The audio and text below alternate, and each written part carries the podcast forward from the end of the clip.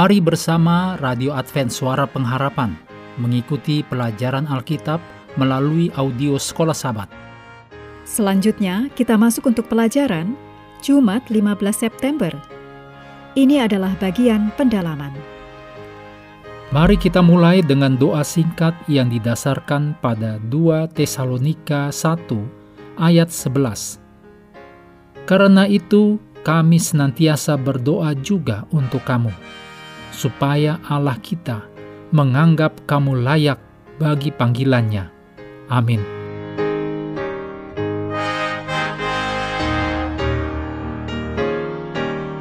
Berikut ini kutipan dari Ellen G. White, The Review and Herald, delapan Mei delapan belas delapan puluh delapan.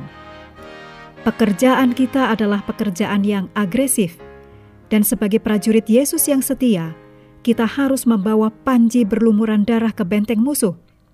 Karena perjuangan kita bukanlah melawan darah dan daging, tetapi melawan pemerintah-pemerintah, melawan penguasa-penguasa, melawan penghulu-penghulu dunia yang gelap ini, melawan roh-roh jahat di udara.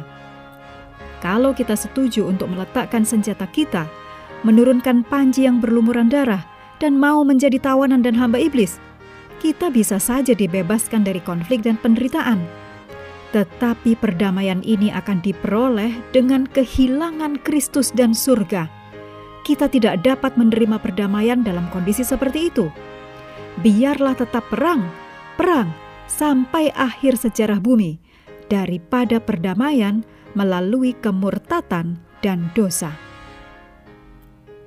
Berikut ini kutipan dari Jordan Kalef Zekovs dalam buku Eschatology of Ephesians, halaman dua ratus tujuh belas, juga dua ratus tiga puluh tiga sampai dua ratus tiga puluh lima. Bagaimanakah Efesus enam ayat sepuluh sampai dua puluh berhubungan dengan kitab Wahyu? Bagian ini menunjukkan pandangan dasar yang sama tentang peristiwa akhir zaman atau eskatologi, seperti motif pertempuran dalam kitab Wahyu yang ditulis dalam Wahyu dua belas, Wahyu enam belas ayat dua belas sampai enam belas, Wahyu sembilan belas ayat tujuh belas sampai dua puluh satu, juga Wahyu dua puluh ayat tujuh sampai sepuluh. Keduanya, yaitu Efesus dan Wahyu, memperlihatkan umat Allah diserang oleh musuh yang ada di udara dan aktif dan kuat di zaman sekarang. Keduanya, yaitu Efesus dan Wahyu, menunjukkan bahwa umat Allah diberi dorongan oleh gambaran di zaman yang akan datang. Lebih lanjut, kedua skenario secara eksplisit menunjuk pada pertempuran terakhir ketika musuh akan ditaklukkan sepenuhnya. Dan setelah itu, zaman baru akan didirikan selamanya. Zaman baru, di mana keadaan mulia umat Allah yang terakhir dan malapetaka musuh yang kekal akan terbukti. Berikut ini, hal-hal untuk diskusi. Yang pertama, bagikan kesaksian kapan Anda paling jelas menghadapi kekuasaan kegelapan dan apa yang Anda temukan sebagai strategi yang paling membantu pada saat itu. Yang kedua, sebagaimana dikatakan oleh Efesus enam ayat sepuluh sampai dua puluh, diskusikan bagaimana melayani seseorang yang tampaknya sangat tertindas oleh kekuatan roh jahat, seperti yang ditulis dalam Efesus enam ayat dua belas. Yang ketiga, bagaimanakah kita membedakan dan menolak tipu muslihat iblis, seperti yang ditulis dalam Efesus enam ayat sebelas? Misalnya, seberapa sering rasanya iman Anda mau menyerah karena merasa bahwa diri terlalu berdosa, terlalu rusak untuk diselamatkan. Siapa yang menaruh pikiran seperti itu di kepala Anda? Apakah Kristus atau kuasa kegelapan?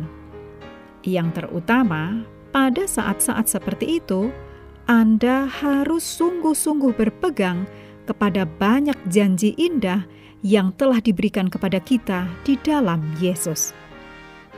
Mengakhiri pelajaran hari ini, mari kembali ke ayat hafalan dalam Efesus enam ayat sepuluh dan sebelas.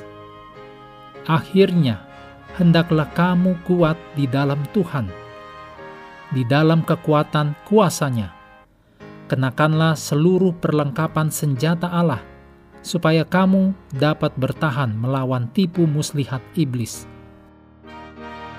Kami terus mendorong Anda bersekutu dengan Tuhan setiap hari melalui bacaan Alkitab sedunia percayalah kepada nabi-nabinya yang untuk hari ini melanjutkan dari Mazmur seratus tiga puluh dua. Tuhan memberkati kita semua.